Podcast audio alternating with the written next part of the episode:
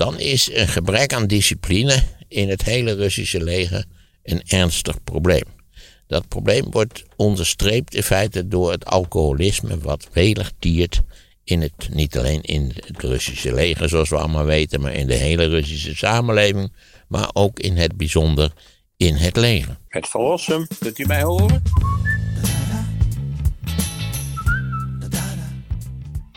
Het is eh, bijna één jaar geleden dat eh, de oorlog in eh, Oekraïne begon. En in deze aflevering staan we daarbij stil. dat gaan we doen aan de hand van een boek wat jij hebt gelezen, Martin. Putin's Wars. Mensen die ook het beeld bij deze podcast willen zien, dat kan vanaf nu in Spotify. Dus luister je via Spotify, dan kun je dus in die app ook het beeld zien. En dan zie je nou, ons hier zitten in deze fantastische auto. Ehm, dat boek, Maarten, Putin's Wars. Ja, het is eigenlijk niet een boek. Het is een boek over Putin's Wars. En dat is geschreven door meneer Galeotti.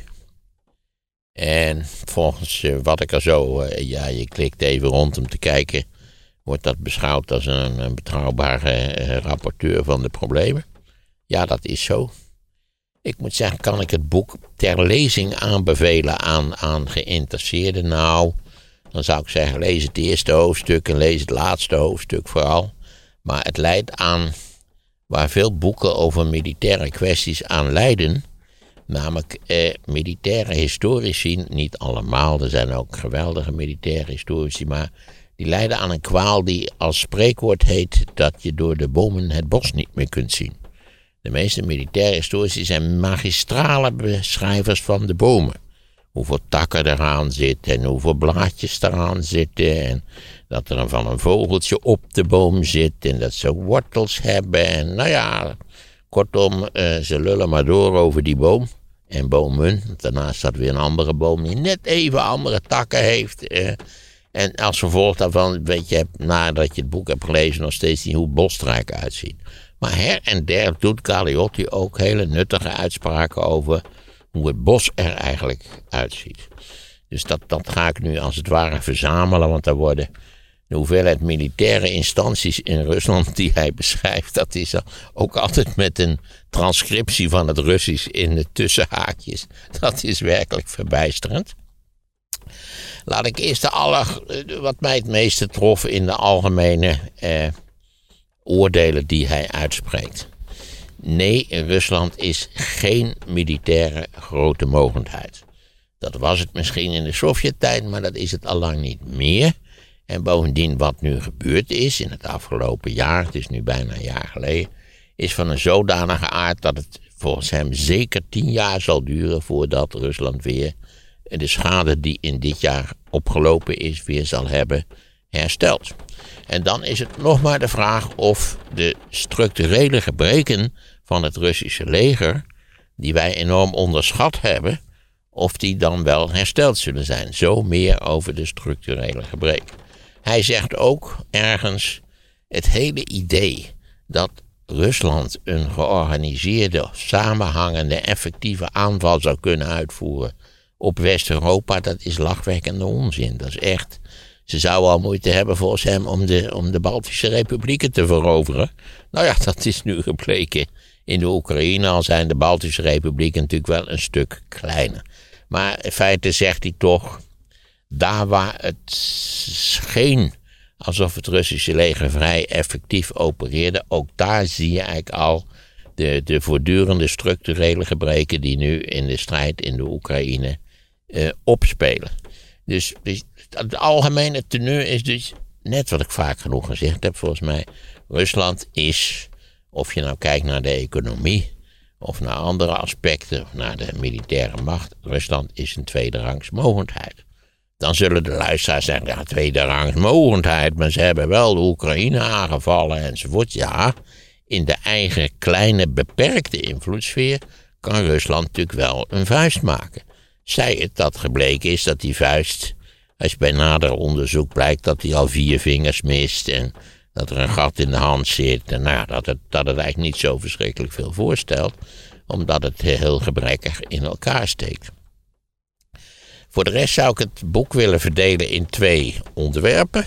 Onderwerp 1 is wat is er structureel mis met het Russische leger? Wat is er al decennia mis, structureel, met het Russische leger? Wat zullen ze maar heel moeilijk kunnen veranderen aan het Russische leger? Als ze niet heel veel gaan veranderen, wat weer heel onwaarschijnlijk is. Dat is A. En B is waarom het in de Oekraïne, zo grondig mis is gegaan. Want hij zegt ook, interessant genoeg zegt hij, en hij is echt een, een, een militair deskundige eerste klas, heb ik begrepen, dat hij zelf ook nog in de week dat ze tenslotte besloten hebben om de Oekraïne aan te vallen, dacht dat de kans dat dat zou gebeuren niet groter was dan 30 tot 40 procent. Je begrijpt, dat las ik met een zeker genoegen, omdat ik dergelijke vermoedens met hem deelde en jammer genoeg iets te apodictisch heb uitgesproken. Heb je daar veel last van gehad eigenlijk? Nee, naar mijn gevoel niet. Ja, je begrijpt de bekende Twitter, Twitter-reacties natuurlijk. Ja, maar je herhaalt het vaak, dus ik dacht misschien heeft het je wel pijn gedaan dat je het verkeerd voorspeld Nou, het irriteerde me wel, dat begrijp je zeker wel. Ja, omdat ik dacht, ja. Omdat ik anderen wel eens verweten heb van eh, denk eens een beetje beter na. Maar ik zelf had het gevoel, en dat wordt wel ondersteund, moet ik zeggen, door wat hij erover schrijft. Dat ja, op grond van, van gezond verstandoverweging is het natuurlijk een volkomen krankzinnig besluit geweest. En we zullen zo uitleggen waarom het zo'n vol- volkomen krankzinnig besluit is geweest. Ja. Je hebt het nog stevig aangezet, eigenlijk de dag voordat het begon volgens mij, hè, bij, bij, de, bij op 1. Ja, ik zei, het lijkt mij gezien de risico's die je onder dergelijke omstandigheden loopt. Kijk, als je één ding kunt zeggen van oorlog voeren, is dat hoe zeker je ook bent bij de start dat je wel gaat winnen, dat je zelfs geweldig gaat winnen, je hebt de vlaggetjes al klaar liggen, hè, eh, mission accomplished, denk aan de, de jonge Bush op de dek van de Abraham Lincoln, dat vliegdekschip en... Nou ja, eigenlijk op het moment dat wij de borden lazen mission accomplished, begon het gesodemieter in Irak met die bermbommen. Hè. Hele fijne tank, die M1 Abrams tank, maar niet zo, niet zo goed bestand tegen bermbommen. Maar ja, dat waren ook weer, wat zei Rumsfeld ook weer. Ja, je, hebt, je moet vechten met de spullen die je hebt. Zei, hij wou er niet veel aan doen. Ik dwaal af. Ehm, ja, ik dacht, dit, eh, je loopt enorme risico. Iedereen die besluit om oorlog te gaan voeren, op grond van overwegingen, ik ga toch makkelijk winnen, die loopt meestal voordat die pap gezegd heeft met zijn kop tegen een lantaarnpaal op. En dan blijkt het helemaal anders te zijn dan ze gedacht hadden. De tegenstander blijkt niet zo achterlijk te zijn als ze gedacht hadden. Er blijken überhaupt tegenstanders te zijn die ze niet verwacht hadden. Nou ja, ga zo maar door. Denk aan de Amerikanen in Irak, nietwaar? Een, een volstrekt mislukte interventie natuurlijk. Die, ja, die ze tenslotte op pijnlijke wijze hebben moeten afblazen. Nadat ze nog de suggestie hebben gewekt dat het, het, het, eind nog redelijk functioneerde. Maar waarvan natuurlijk het, het eindresultaat was wat iedereen die bij zijn volle verstand is had kunnen verwachten. Namelijk dat de Shiiten natuurlijk eh, in, in Irak domineren. En dat was iets wat de Amerikanen niet willen. Want je weet, de Shiiten, eh, Iran is ook een Shiïtisch land. En nou ja, dat betekent dat de Shiïtische invloed daar in Irak dat die enorm groot is. Het belangrijkste Shiïtische heiligdom bevindt zich niet in Iran, maar in Irak. Maar goed, dit, dit tussen haakjes. Nu eerst het eerste onderdeel. Wat is er structureel mis met het Russische leger? Nou, in feite vrijwel alles. Wat betreft het enige wat niet mis is, is de hardware. Het, Russische leger is ruim voorzien door de politieke top van hardware. Tanks, van al, alles wat je op dit terrein kunt verzinnen, dat is er. Maar het is een schitterend voorbeeld van het feit dat je nog zoveel tanks kunt hebben. Maar als in feite de, de, hoe moet je dat zeggen, het fundament van je leger niet klopt, dan ben je eigenlijk al bij voorbaat machteloos hoeveel tanks je ook hebt. Wat deugt er niet bij de Russen? De logistiek. In de breedste zin van het woord deugt de logistiek niet. Eh, dat betekent dat, eh, eh, dat het eten werkelijk abominabel slecht is. Dat bleek ook in de Oekraïne. Namelijk dat die, dat die legerrantsoenen, die waren allemaal ruimschoots over tijd. En er was ook te weinig te drinken. Dus wat was noodzakelijk voor de Russische soldaten? Die plunderden Oekraïnse winkels. Eenvoudig omdat wat ze kregen volstrekt onvoldoende was. De huisvesting van het leger is abominabel. Van, van, van tweede, derde rangs kwaliteit, in feite. wat kunnen we nog meer zeggen? Het, het een klassiek fout bij in het leger. Ja, als je geld hebt als, als leger, dan wil je nieuwe spullen. Hè? De beste raketten, de duurste tanks, de ingewikkeldste toestellen, de fraaiste computerschermen. En daarbij vergeet je dan altijd dat wat je hebt, dat dat onderhouden moet worden. Sowieso een punt wat in heel brede zin geldt voor onze hele cultuur. Wij zijn altijd voor de nieuwigheid, maar onderhoud, ja, ja, ja, onderhoud, dat wekt, dat spreekt niet tot onze verbeelding natuurlijk. Het onderhoud in Rusland, in het Russische leger, is abominabel.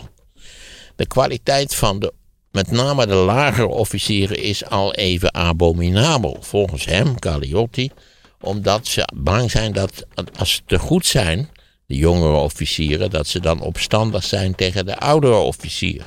Dat we zeggen, het is een enorm hiërarchisch geordend systeem. Dan heeft hij het op meerdere plekken over de gruwelijke hazing. Hazing is in het Engels zoiets als ontgroenen. dus dat die recruten, die wordt schijnen echt verschrikkelijk, verschrikkelijk behandeld te worden.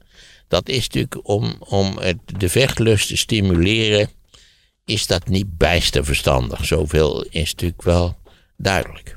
Dan is een gebrek aan discipline in het hele Russische leger een ernstig probleem.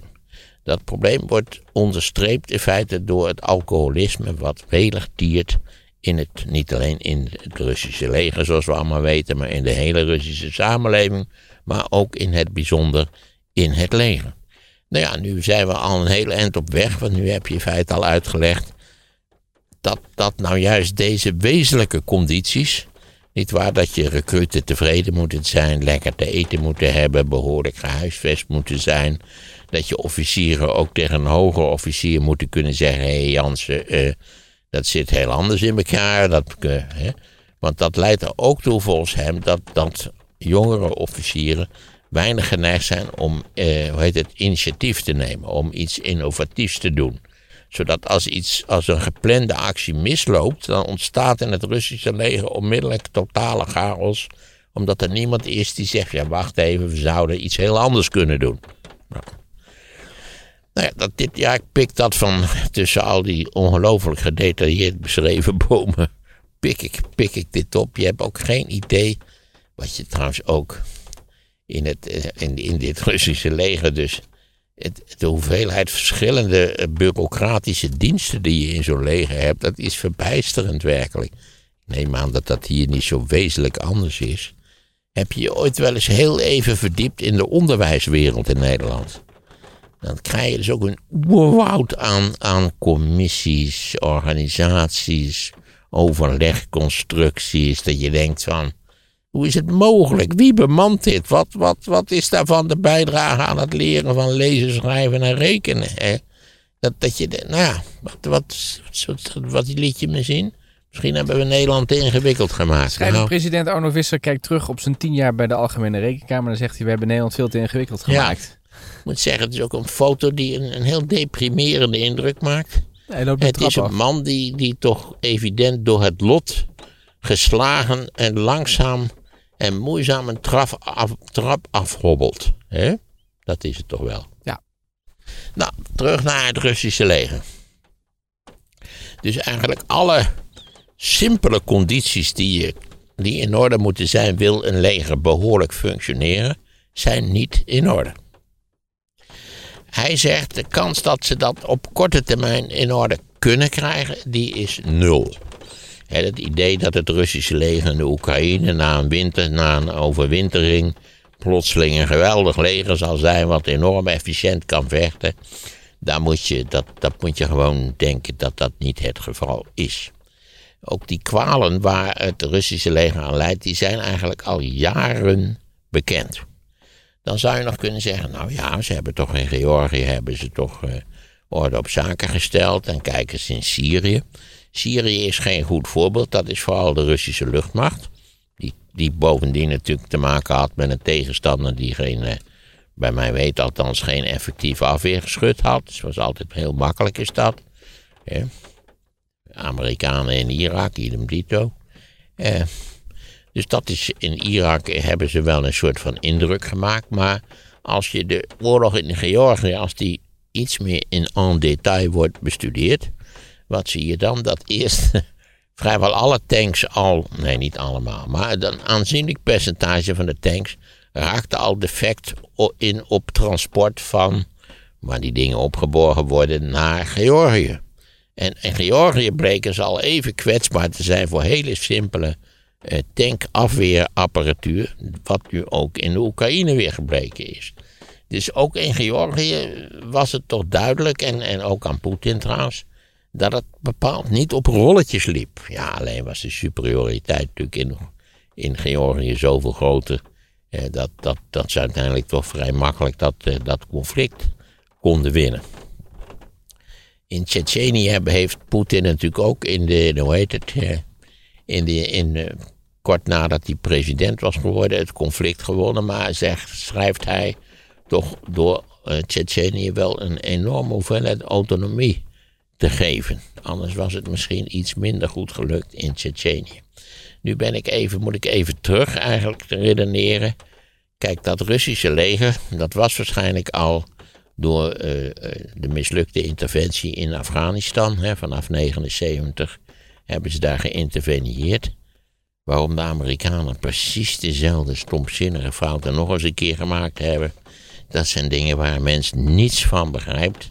Maar ook de Amerikanen lijden natuurlijk aan de kwaal dat ze altijd denken van, nou ja, dat kunnen de hè, dat, wat de Fransen niet kunnen in Vietnam, dat kunnen wij wel. Nee, dat konden zij ook niet. Hè. En het heeft lang geduurd voordat ze daar eigenlijk achter waren gekomen dat dat zo was. Wat de Russen niet kunnen in Afghanistan, dat kunnen wij wel. Nee, dat konden zij ook niet. En nou, we weten allemaal hoe dramatisch en treurig dat avontuur is afgelopen. Waar ze natuurlijk veel eerder eh, duidelijk en helder over na hadden moeten denken. In plaats van dit eindeloos voor te laten sudderen. Want dat, het is natuurlijk heel tragisch wat er in Afghanistan gebeurt. Sorry voor deze zijstap. Maar de Amerikanen hebben een omvangrijk en heel goed uitgerust leger achtergelaten in Afghanistan. Wat totaal niet bleek te functioneren. Hè? Want dat is, ja, dat is toch regelmatig. Je kunt verder heel veel slechts van die Taliban zeggen. Maar ze konden vechten. Of ze wilden vechten. Sterker nog, ze kunnen en ze willen vechten. Ja, dat is een wezenlijk verschil met het, met het fantastische leger wat Amerika op de been had gebracht. Want dat wilde en dat kon niet vechten. Met alle verschrikkelijke gevolgen van dien. Dat de meisjes niet meer naar school kunnen. je moet je wel afvragen, waarom kunnen de Taliban het wel en waarom kon het leger het absoluut niet? Wat, wat zijn daarvan dan de diepere oorzaken? Wat zijn de wortels van dat, van dat kennelijk nationale probleem? Maar hoe hadden ze het dan anders moeten doen? Ik heb geen idee. Mijn idee was helemaal niet interveneren natuurlijk. Na dan zat de Taliban er ook. Na de Russische avontuur. Ja, dan zat de Taliban En dan konden de meisjes ook niet naar school. Ja, maar nu is het nog veel erger. Eerst hebben die meisjes geroken aan een normaal leven. Waarbij je naar school kunt of naar de universiteit. En nu is het weer afgelopen. Hè? We kunnen moeilijk alle meisjes die iets kunnen uit uh, Afghanistan laten emigreren naar beschaafde landen waar ze wel naar school kunnen. Of misschien is dat nog een oplossing. Dat zullen ze misschien wel doen voor een deel. Ja, zou, zou er erg voor zijn. Laten we de faciliteiten daartoe recreëren, zou ik zeggen. Um, hoe waren we, we waren, maar goed, het geeft aan dat ook de Amerikanen, dat je denkt, hoe, hoe, hoe kun je nou, en dan natuurlijk, ik begrijp, ik begrijp ook wel iets van het politieke probleem, dat als je eenmaal met, tot je knieën in de modder staat, dat je denkt, nou ja, nou niet beweegt, dan zak ik niet verder in de modder. Want als ik natuurlijk mezelf uit de modder trek en ik ga terug naar huis, dan is iedereen boos dat ik met bemotterde poten door de gang loop. Hè? Dat we zeggen, als je zo'n avontuur beëindigt, dan krijg je natuurlijk het verwijt van ja, hè, een soort stom, je hebt helemaal verkeerd gedaan, denkend aan het afscheid van Afghanistan. Niet waar, wat een chaotische mislukking dat ook weer was. Dus eh, politici hebben altijd de neiging om, ja, gek genoeg, we hebben het er net over gehad zo'n stikstofprobleem, ja, als je het op gaat lossen, dan creëer je pijn. En boze mensen en demonstraties en, en electorale verschuivingen en ik weet al niet wat. Maar wat is erger, het, het niet oplossen en vooruitschuiven of het oplossen en even de pijn nemen? Ja, je voelt wel dat het laatste natuurlijk in het algemeen historisch het meest verstandige is. Allerlei lui die, die pijn weten te veroorzaken of die bereid waren om pijn te veroorzaken, die worden achteraf meestal geprezen. Neem de Fransen die in Algerije toch volledig waren vastgelopen in een, in een Algerijnse opstand. En eh, waar, waar allerlei eh, deraillementen plaatsvonden die, die gruwelijk waren. En nou tenslotte zijn ze er niet uitgekomen en hebben ze Charles de Gaulle benoemd. Die eigenlijk de indruk had gewekt dat hij dat ook heel belangrijk vond dat Algerije behouden bleef. En ja, die heeft gewoon uh, rukzichtloos een eind aan gemaakt. En eh, vervolgens de Vijfde Republiek gestart. Mhm. Maar die, kijk, de Gaulle was natuurlijk wel iemand die eh, wel bereid was om pijn te veroorzaken. Want dat is heel pijnlijk geweest. Je had ook een soort van opstand ook tegen dat besluit om Algerije dan maar eh, zelfstandig te laten voort eh, existeren. Maar pijn veroorzaken is een, is een, eh, een heel lastige zaak, ja. Maar dan moest ik ineens aan de brexit denken. Hè? Dat is iets waarbij de suggestie werd gewekt dat het geen pijn zou veroorzaken, maar juist iets heerlijks. Elke dag op tijd heerlijk eten. De zon zou even gaan schijnen. Ja, alles zou in orde komen. Farage die stond altijd voor. Auto's zouden op kosmische stralen gaan rijden. Nou, gaan ze maar door. En wat al dat stomme Europa allemaal niet begreep. Ja, en nu begrijp ik uit alle onderzoek dat ze spijt als haren op hun hoofd hebben van dat onzinnige besluit. Mag ik ook eh ultrarechts Nederland nog eens oproepen? Kijkt u nog eens naar uw programma zo snel mogelijk uit de Europese Unie. Als u trouwens denkt van ik kan eigenlijk, ik voel mij benard in de Unie. Volgens mij is de Unie een totalitaire staat in aanbouw. Wat let u om aardbeien te gaan plukken in Engeland? Daar hebben ze enorm gebrek aan aardbeienplukkers. En, en daar zijn ze vrij. Ze hebben geen last van de EU. Ze zijn elke dag vrij. Ze dansen door de straten. Ze hebben elke dag een feesthoedje op. Het is ongelooflijk werkelijk. Ja. Nou goed, dit chapiter zal ook zal wel niet helpen, denk ik. Maar wrijf jij een beetje in je handjes nu van kijk nu stommerikken in eh, Groot-Brittannië. Dit hadden jullie nooit moeten doen. kan niet laten om hierbij te denken, net goed. Eigen schuld, dikke bult. Staat er weer zo'n man in zo'n straatinterview. Ja, nee, hij stond er nog vrolijk bij te lachen. Ja, hij had wel voor de brexit gestemd. Hoe dacht hij er nu over? Nou, heel anders eigenlijk. Ja, ook die, ze zijn uitgebreid gewaarschuwd. Iedereen heeft kunnen lezen dat die beloftes van die, van die, eh, van die, die eh, Brexit-club, dat die, dat, dat die schaamteloze leugens waren. Maar je hebt het gezien. Het is gebeurd. En de jeugd is in zijn bed blijven liggen, laten we dat er even bij zeggen. Die hadden er iets aan kunnen doen. Ook heel leerzaam. We waren bezig met iets heel anders, namelijk het boek van Galeotti. En eh, in Georgië was eigenlijk al gebleken dat er van alles fout zat. Daar kon makkelijk gewonnen worden. Maar goed, daar zijn ook wel conclusies uitgetrokken. Er zijn toen, ik weet niet, eh, 200 generaals ontslagen. En nou ja, eh, de zaak is hard aangepakt. Maar eh, de, de onderliggende problemen, die simpele dingen, discipline, behuizing, voedsel, onderhoud. Dat is natuurlijk ook lastig te veranderen als er een traditie is dat je dat eigenlijk niet belangrijk vindt en niet, en niet interessant vindt. Wat ik heb gelezen zelfs over het Amerikaanse leger, wat natuurlijk toch van een heel andere aard is. Ook daar hebben ze, als er extra geld komt, natuurlijk veel liever een achterlijk duur toestel. Hè, dat is die, die nieuwe stealthbommenwerper, die B-21 dan, want ook daar, ik begreep ook in, in de Verenigde Staten zijn vaak, is er vaak gebrek aan ammunitie. Ook een klassiek probleem in legers.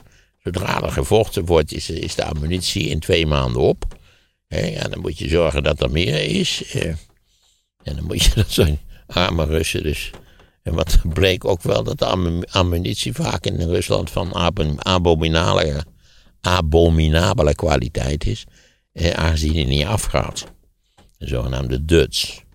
Goed, dat is de kant nou ja, van de structurele gebreken van het Russische leger, waarvan Galliotti zegt, de kans dat ze dat op korte termijn in de greep krijgen, de kans dat op korte termijn dit een, een werkelijk efficiënt opererend apparaat zal zijn, is buitengewoon klein. Nu dan de hele kwestie van de aanval op de Oekraïne. Hij zegt, ja, die aanvankelijke operaties daar, dat herinner je nog wel, dat begint in 21, steeds meer troepen langs die grenzen. En gingen daar geweldige oefeningen doen, samen met de Wit-Russen en zo. Kijk, zei ik, dat was intimidatie. Die feitelijk heel effectief werkte. Want Oekraïne had moeite om investeringen aan te trekken. Veel investeerders dachten, ja, hoe gaat dat lopen daar in de Oekraïne? Daar worden we niet gelukkig van. Kortom, Galliotti schrijft, eigenlijk was Poetin al bezig om die oorlog te winnen. Maar hij heeft tenslotte besloten om iets heel anders te doen. Volgens hem pas in een relatief laat deel van dat traject. Vandaar die 30 tot 40 procent kans dat hij het zou doen. Eh, volgens Galliotti zelfs in de week voordat hij het tenslotte deed. Hij zat er dus ook naast. Met, denk ik, om dezelfde redenen. Namelijk dat, dat hij zegt, ja, Poetin moet toch bevangen zijn door, door een soort ideologische wanen. En hij zegt, ja, Poetin was sterk geïsoleerd geraakt in de COVID-jaren. De meeste beschrijft nog wat, wat mensen die een contact moesten hebben met Poetin, wat die overkwam. Die werden opgesloten en die moesten dan twee weken lang in observatie om te zien of ze geen COVID hadden. En daarna moesten ze waarschijnlijk pas aan die lange. Daar moesten natuurlijk die tafels zo groot zijn. Dat hij, hij vertrouwde Macron voor geen cent natuurlijk. Die zou hem ook kunnen besmetten in feite. Dus er wordt gesproken in het boek van een opulent bubble. Dus een, een, een, een, een hoe moet je dat zeggen, een dure, uh, rijkhartig uh, uh, uitgeruste bubbel. Dat, dat Poetin dus eigenlijk ook een beetje de contact met de werkelijkheid had verloren. want, zegt hij, die, die hele onderneming tegen de Oekraïne was, was een rampzalige zaak. Waarbij hij eigenlijk toch claimt dat het, het plan om tenslotte om het te doen, dat dat afkomstig was van Poetin en zijn kring. En dat daarom eigenlijk serieuze voorbereidingen die een echte generale staf zou hebben gemaakt, niet zijn uitgevoerd. Dus hij zegt de echte, echte generaals, als die het hadden moeten doen, of die opdracht hadden gekregen, niet natuurlijk die sycophanten zoals Gerasimov en dat soort van lui, maar eigenlijk lui die verstand hebben van vechten, dan was het wel beter georganiseerd dan het nu georganiseerd was. Hij zegt, kijk, het, het, niet, alleen, niet alleen heette het een, een was het ook alweer, een, een uitzonderlijke militaire actie. Het was eigenlijk een soort politionele actie. En dat was natuurlijk uiteindelijk gefundeerd op het totaal onjuist verwachtingspatroon ten aanzien wat eh, waartoe eh, de Oekraïne in staat zou zijn. En hij zegt, ja, eigenlijk in alle stadia is in Rusland de ontwikkeling van het nationalisme in de Oekraïne is onderschat. En vervolgens hebben ze dus in feite die, die politionele actie uitgaande van, ja, dat is dat verhaal over die, die gala-uniformen die ze bij zich hadden in de tank. En ze dachten, het is zo gepiept en dan gaan we een, fijne parade houden in gala-uniformen. En nou ja, dan zijn wij de baas in de Oekraïne. Nou ja, we weten nu allemaal. Want hij zegt, als je kijkt naar de planning van die politionele actie, laten we het even zo noemen, dan is dat werkelijk van een uitzonderlijke stupiditeit. Daar was natuurlijk ook weer de, het onderhoud. Denk aan de Chinese banden, waar je maar een heel klein eindje op kon rijden en dan vielen ze in, in brokjes uit elkaar. Denk aan die file richting Kiev. Hè. Dat geeft Kiev geven ze eigenlijk na vier weken al op en dan, dan verdwijnen ze daar. Eh, en eigenlijk alleen in het zuiden, daar waar ze opereerden vanuit dat deel van de, van eh, de Oekraïne, waar ze al een tijdje bezig waren met die, samen met die separatisten, is het, is het enigszins redelijk gegaan. Maar als geheel is het een, een werkelijk verbijsterend incompetente militaire eh, onderneming geweest. Waar hij ook over schrijft van, eh, je moet niet verwachten dat de Russen op korte termijn ineens een enorm efficiënt leger zullen hebben. Want ook als ze uh, uh, mensen mobiliseren, laten we zeggen, er wordt nu ook gesproken van dat er misschien 100 of 200.000 man extra naar dat front kunnen. Dan gelden daarvoor weer precies dezelfde beperkende bepalingen als die ik al geschetst heb. Namelijk dat die lui slecht geoefend zijn, dat die lui slecht eten hebben, dat die lui slecht gehuisvest zijn, dat de apparatuur die ze hebben niet goed werkt of kapot is of nou ja, niet up-to-date is in ieder geval. De kans dat dat op korte termijn allemaal gerepareerd kan worden is bijzonder klein. En bovendien is natuurlijk de vechtlust van de Oekraïners die is groot en de vechtlust van de Russen die is klein.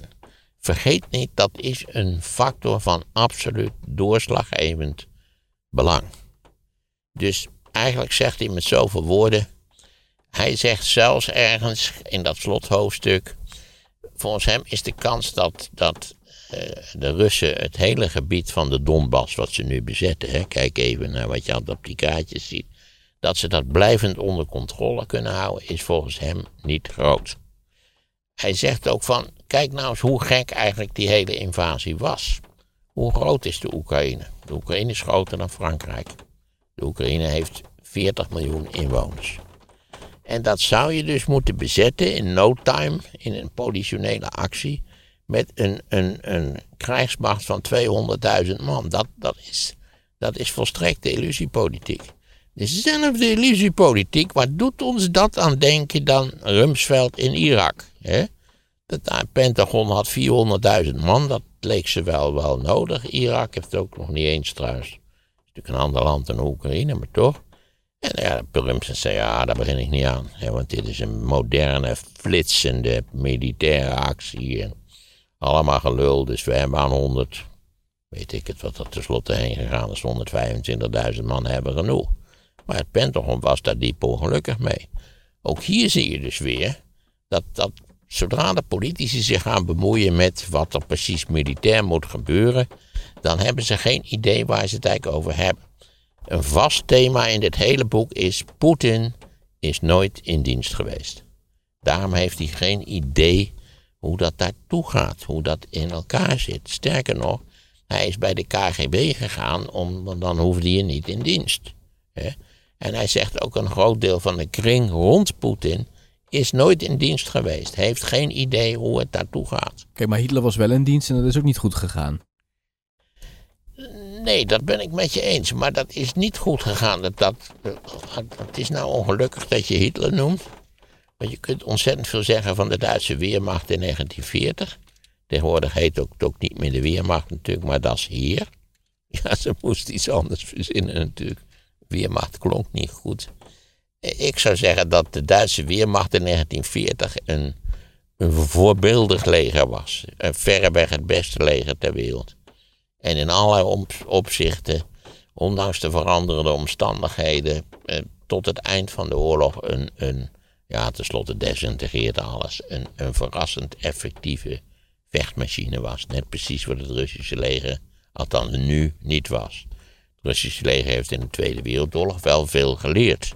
Door met name af te kijken hoe de Duitsers dat deden. Maar waar we het vaak over gehad hebben, de Duitse aanval op Frankrijk, niet waar, in, in de lente en zomer van 40. Dat, dat is een, uh, wat je er verder van mogen denken, een schitterende militaire operatie. Die overigens altijd natuurlijk als tegenhanger heeft de incompetentie van de tegenstander. Je kunt ook denken aan de Israëli's in de Zesdaagse Oorlog. Maar je hebt een incompetente tegenstander nodig om, ja. om fantastisch te scoren. De hoogste score ooit bereikt bij de slimste mens was 600 of zo. Per gratie van het feit dat de twee andere kandidaten daar echt hopeloos weinig van terecht brachten. Hmm. De Amerikanen waren toch ook wel snel in Bagdad? Dat ging toch ook wel voortvarend? En ze waren no time in Bagdad, ja. Maar met name toen ze eenmaal in Bagdad waren, bleek natuurlijk dat ze veel te weinig mensen hadden. Kijk, doorstoten naar Bagdad, dat gaat nog wel. Maar wat dan? Hebben ze het beeld nog over, over naar beneden getrokken, weet je wel, met die panzerwagens. En toen begonnen die plunderingen in Bagdad. Werk, alles wat los en vast zat, is geplunderd. Toen, toen de Amerikanen hmm. daar al waren. En dat zei Rups van, ja, sorry, maar we zijn er niet, uh, we zijn geen politieagenten. We hebben gewoon alleen uh, Saddam Hussein weggejaagd. Nou, dat duurde nog een hele tijd voordat ze die in dat keldertje gevonden hadden met die baard. en zijn 200.000 dollar die hij daar in contanten in dat keldertje had ondergebracht. Uh, dus nee, het, het, bij, bij bezetting moet je constateren dat, uh, dat de Amerikanen veel te weinig uh, personeel hadden. Omdat ze er gewoon niet goed over nagedacht hadden. Maar het lukte ze wel om de hoofdstad te veroveren. Dat lukt de Russen nu ook niet. Nee, dat is de Russen niet gelukt. Dat, uh, Kiev zal niet veroverd worden. Je kunt er natuurlijk van alles op afschieten. Uh, dan, dat denk ik, begrijp uit de cijfers dat ze steeds effectiever zijn in het neerschieten van die, van die onbemande eh, bommen, zal ik maar zeggen. Of van die, van die uh, kruisraketten, drones, of hoe je ze precies wil noemen. Maar nee, Kiev gaat niet veroverd worden. En ja, in allerlei opzichten is natuurlijk het Oekraïense leger is een nieuw leger. Wat ook misschien daardoor niet al die slijtageplekken heeft die het Russische leger onvermijdelijkerwijs wel heeft. Al begreep ik toch dat ook in het Oekraïense leger eh, wel degelijk sprake was van corruptie. Met name dat het voedsel veel te duur was. Kennelijk is dat de manier om als, als officier, zeker in de logistieke dienst, om te sjoemelen. Hè, dat je met dat voedseltje ook waardeloos voedsel of totaal verouderd voedsel of veel te duur voedsel. Nou, dat, dit is de manier om uh, waarschijnlijk flink wat geld achterover te drukken. Dus daar moeten we maar goed op letten. Ik heb geen idee hoe dat bijvoorbeeld in Nederland, of daar gewoon niet pakken met pennywafels worden uitgedeeld. Ik heb geen flauw idee. Moet, ik eerlijk bekennen. Ja, ik, zit, ik ben natuurlijk ook in dienst geweest. En ja, wat viel mij daar nou op? Nou ja, het comfort was niet groot, maar het was ook niet, niet, niet vies of armetierig. Ja, het is nooit fijn om met 16 andere jongens op een kamer te moeten pitten in van die, in van die stapelbedden. Maar uh, wat, de voedsel werd in het algemeen niet erg gewaardeerd door, door, de, door de recruten, is mijn indruk. Uh, ja, iets. Wat vond ik ervan? Ik heb het er vaak over gehad, naar mijn idee. Ik heb altijd moeilijk met hiërarchische apparaten. Waar je dan een bezwaar naar voren brengt. Is dit nou wel verstandig of moet dit nou? En dat je dan altijd afgebekt wordt dat dit is altijd zo geweest, niet lullen. Volgens hem heb je praatjes, dan blijf je het weekend binnen. En zo zijn we hier getrouwd. Ja, dat ging over het exerceren. Wij werden opgeleid tot tankcommandant. We moesten alles maar exerceren, anderhalf uur per dag. Uit links uit de flank, rechts uit de flank. Pas op de plaats, ik weet ik veel. En dat duurde maar. Dus tenslotte zei ik tegen die wachtmeester, want het was de cavalerie. En wachtmeester, zeg gewoon wachtmeester, heeft u de indruk dat we daar iets aan hebben in de tank? Ja, dan zei hij gewoon dat je je snavel moest houden. Terwijl natuurlijk van een zeldzame zinloosheid was. Want ik gaf nog wel het voorbeeld, geloof ik. Ik heb nog wel gezegd dat het in Napoleons tijd nog wel enige zin had. Maar nu niet meer zo. Nou ja, het ging altijd fout tussen mij en het gezag. Dat is. Uh, en, nou ja, je las altijd, ik weet absoluut niet meer hoe dat, hoe dat nu is. Maar dat, dat in het Israëlische leger dat er veel meer mogelijkheden waren voor, nou, voor mensen om, om afwijkende meningen te hebben, initiatief te nemen, iets heel anders te doen. Of dat ook zo is, dat durf ik niet te zeggen, omdat dat natuurlijk een zekere neiging is natuurlijk uh, om, om geografie te schrijven over het Israëlische leger. Dus ik weet niet zeker hoe dat zit. Maar dat is wat je altijd las. Dat, dat, hè, dat ze daar helemaal niet hun onderbroek op mesbreedte hoefden te vouwen. Als ze maar behoorlijk konden vechten. Nou ja, dat is in, in grote trekken is dat uh, Galliotti. Die eigenlijk vrij cru is in zijn eindoordeel over het Russische leger. En met name ook over natuurlijk de imperiale ambities van Rusland. Want hij zegt dat is gewoon allemaal kletskoek. Dat kunnen ze. Nou, als nou Oekraïne iets gedemonstreerd. Hij zei, ja, hoe formuleert hij het? Heel elegant. Hij zei kijk, het ging Poetin erom te demonstreren dat Rusland nog steeds een grote mogendheid is. In het bijzonder in militair opzicht. Denk aan al die juichverhalen van de afgelopen jaren. De Russische leger gemoderniseerd. Nou, allemaal topspullen. En, en zegt hij, nou ja, wat, is, wat heeft de Oekraïne aangetoond? dat Rusland geen militaire grote mogendheid is. Heel, heel simpel. Heeft wel veel impact ook op ons nu in Europa. Enorm, maar tijdelijk. En in alle opzichten een hele positieve impact, laten we wel wezen. De NATO breidt zich uit met Finland en, en Zweden. Zodra die verkiezingen in Turkije achter de rug zijn, zal uh, Erdogan wel akkoord gaan met, die, met, de toetreding van Zweden. We zijn natuurlijk uh, de, de speen van de goedkope gasleveranties van Rusland zijn we nu kwijt. Ja, was even paniekerig en ja, veel mensen hebben veel meer moeten betalen. Dat was heel vervelend, dat geef ik toe. En, uh, maar uiteindelijk heeft Europa dat er toch niet slecht afgebracht. Wie had nou gedacht dat dat in een jaar eigenlijk redelijk in orde... De, de energieprijzen dalen, dalen en dalen, toch? Ik verwacht elk moment dat mijn standaardbedrag weer, weer verminderd wordt. Eerst hebben ze het vermeerderd en nu moet het van mijn idee maar verminderd worden. Dus ja, eh, ik, als ik het goed zie, wat we toch niet verwacht hadden was hoe efficiënt de Europese Unie zou reageren op de gebeurtenissen. Eh, dat, dat bijvoorbeeld ook eh, die, die, die financiële problemen, dat de ECB eh, meteen rekening hield met, met de problemen tussen Noord-Europa en Zuid-Europa. Eh, nee, in het algemeen zou ik zeggen, hoe gek dit ook klinkt. Kijk, die oorlog is een drama voor de bewoners van de Oekraïne. Daar hoeven wij niet moeilijk over te doen. We zien die beelden dagelijks. Dat is gruwelijk om te zien. Maar voor het Westers bondgenootschap en voor het Westers zelfbewustzijn is het zonderling genoeg een enorme opsteken. Daar zitten natuurlijk wel rafelrandjes aan. Wat gebeurt er met Biden? Eh, wie wordt de president de 24? Eh, de rafelrandjes zijn met name natuurlijk dat de, de grote garandeerder van, van, dit, van dit bedrijf, ja, dat die, dat niet te vertrouwen valt. Dat hij zonder, zonder probleem in handen kan vallen van, van, ja, van de dorpsgek. En als je al die lui ziet, die republikeinen uit al die rare districten. En ook allemaal van die, van die dikke mannen die. Nou ja, hoewel Marjorie Taylor Greene is. En, eh, dat is een van alle. Van die, dat is een vrouw met, met uh, samenzweringsgedachten, zal ik maar zeggen. Nou wou ik nog iets zeggen wat ook heel nuttig is in dat boek van die Galliotti. Ja, u mag best proberen te lezen, maar ik kan me niet voorstellen dat u niet na een paar hoofdstukken denkt: ja, nu weet ik het wel met weer een Russische instelling met een volkomen onuitsprekelijke naam. Eh, maar er staan ook enorm nuttige dingen in. Oh ja, zeg van ja, die, die, die Amerikanen worden enorm geprezen vanwege al die spullen die ze naar de Oekraïne sturen. Maar heeft u zich wel gerealiseerd dat dat precies 5% is van het Pentagon-budget van dit jaar? Dus dat, erg veel pijn leiden ze er ook niet door. Wat, hoe uh, valideer je eigenlijk wat hij zegt? Want wat, wat voor achtergrond heeft hij waardoor hij dit... Hij heeft eindeloos veel boeken geschreven over Rusland. En ja, je checkt even wat andere mensen vinden van zijn opvattingen. En ja, over de hele linie is hij een betrouwbare getuige. weet ik zeker dat alles wat hij beweert, dat dat volkomen juist is? Nee, dat weet ik natuurlijk niet, want ik ben geen militaire deskundige. Hij is wel een echte militaire deskundige. Mm. En je begrijpt ook dat vrijwel alles wat hij schreef, daarvan dacht ik, ja, dat moet natuurlijk zo zijn. Ik heb zelf altijd overal volgehouden, Rusland is een tweede rangs mogendheid.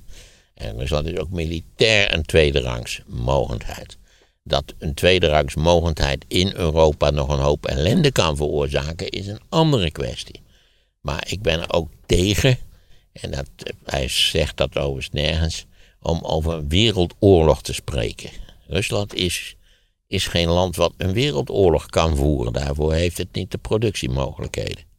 Hij zegt ook ergens, de vergelijking Rusland met de Verenigde Staten is lachwekkend. Dat is gewoon, ja, dat is een, dwerg met een reus. want alleen al het, het, het, het, het bruto product van Rusland is dus iets groter dan dat van Spanje. Eh, ruim twee keer zo groot als het Nederlandse. Maar je zou er ook van opkijken als, als, als uh, middelkoop op de tv zou zeggen dat wij ook een partner zijn in een wereldoorlog. Dat is toch bepaald niet het geval. Nee, Rusland is. Eh, hij heeft geprobeerd om het, om het laten we zeggen, op te stoten in de vaart der militaire volkeren. Het imperiale Rusland. Het imperiale Russische volk. En uh, kijk eens wat er van gebeurd is. Schrijft u ook iets over het mogelijke einde van de oorlog? Ja, eigenlijk dat, dat is wel iets minder, iets minder stukje. Althans, daar word je iets minder opgewekt van. Dat hij natuurlijk ook ervan uitgaat dat het, dat het zich zou kunnen ontwikkelen tot een lange, lange, lange slepende onderneming. Omdat hij het ook een, een lastige zaak vindt. Eh, eh als de Oekraïne alles, alle Russen van zijn grondgebied zou willen verwijderen. Dat dat toch een lastige onderneming wordt. Omdat, ja, of, nou, dit, allemaal geconstateerd is, Rusland is wel een groot land met twee keer zoveel, wat zeg ik, drie keer zoveel inwoners als de Oekraïne. hij wijst er wel op, daar heeft hij een uitgebreide passage over. Demografisch staat Rusland er slecht voor. Dus laten we zeggen, de productie van jonge mannen, die, die eh, laat sterk de wens over. Maar goed, demografisch is heel Europa natuurlijk een beetje een knekelhuis. Hè? Precies. En die, die jonge Russen zijn ook voor een deel weer weg naar een andere Ja, land. die zijn allemaal, eh, hebben die de benen genomen natuurlijk bij die mobilisatie. En die zullen ook, als dat zich, als dit zeg maar een zaak blijft slepen. En ze worden daar natuurlijk in die gehaktmolen eh, aan, dat, eh, aan dat oostelijke front gegooid. Dan zullen nog meer jonge mannen natuurlijk wel besluiten om te vertrekken. Dan zal het wel niet zo simpel zijn. Ja. En bovendien zit je natuurlijk met het probleem, ja, eh, wat, wat doe je met de veiligheid van de Oekraïne op lange termijn? Hij zegt ook wel, ik heb dat even nu tactisch overgeslagen, dat, dat het idee natuurlijk van Poetin van, oh jee, straks wordt de Oekraïne lid van de NATO, dat dat wel degelijk gestimuleerd is door, die, door die, dat achterlijke beleid van de jonge Bush, die toen in 2008 niet waar, zij van, eh, samen met Polen voorgesteld heeft om Oekraïne en Georgië lid van de NATO te maken. Nou ja, Georgië is, heeft meteen die zomer al die, de ellende beleefd van een Russische aanval. Al weten we nu hoe gebrekkig ook dat heeft gefunctioneerd. Eh, maar ja, hoe dat precies. Eh, hij zegt wel van, eh, met name natuurlijk de bezetten van de Krim het schiereiland van de Krim, dat, dat is wel degelijk natuurlijk gemotiveerd. Ja, als je grootste marinebasis op, dat, op een schiereiland ligt, wat eigenlijk van een ander land is. Nou ja, je weet hoe gek die geschiedenis van de Krim, die bij de Oekraïne hoort, maar eigenlijk niet in elkaar zit. Maar goed, daar wordt ook heel verschillend over gedacht. En hoe weet hij deze beweegredenen van Poetin? Dat is toch niet alleen maar doorschrijven. Dan moet je toch ook wel inside information hebben. Ja, Van, hij is voortdurend in Rusland. Toen ik daar en daar zat, toen ik het met die en die over dat en dat had, toen, Ja. nou ja, dat, wordt steeds, dat wordt steeds beschreven. Oké. Het Internationaal Onderzoekscentrum voor die oorlogsmisdaden in Oekraïne komt ook in Den Haag. Hè? Daar werd al over gesproken een tijdje. Hartstikke leuk. Maar wat heeft het te betekenen? Niks. Nee. Aangezien de schuldigen niet, niet voor het gerecht gebracht worden. Puur symbolisch. Dat hebben we natuurlijk met NH, MH17 toch ook al gezien. Ja. Ja, Ja. ze zijn veroordeeld, maar het helpt niks. Ja. Oké, dus het boek is een aanrader. In die zin alleen het eerste hoofdstuk en het laatste. En de rest eh, moet je een beetje... eh, Ja, lees een uitgebreide bespreking of zo. Of, Ja. eh, Er zijn nog wat andere vragen binnengekomen, Maarten, of je al last hebt van eh, de stakingen eh, op verschillende plekken, onder andere bij de afvalverwerking. ja, ik heb mijn vuilniszak alweer naar, buiten, naar binnen moeten halen. Want het is ook een Die had ik buiten gezet, dat moet hier eh, maandagavond. Ja, en de volgende dag stonden ze er nog. Ik had het kunnen weten, maar ja, het, is een soort automatisme. Dus toen heb ik ze weer naar binnen gehaald. Vind je staking Maar ik goed? liep door de burgemeester Rijkenstraat en er lagen enorme hopen rotzooi. Wordt nog een hele opruimerij na een week, dat kan ik je wel vertellen. Ja, het stakingsrecht is een vanzelfsprekend recht naar mijn idee.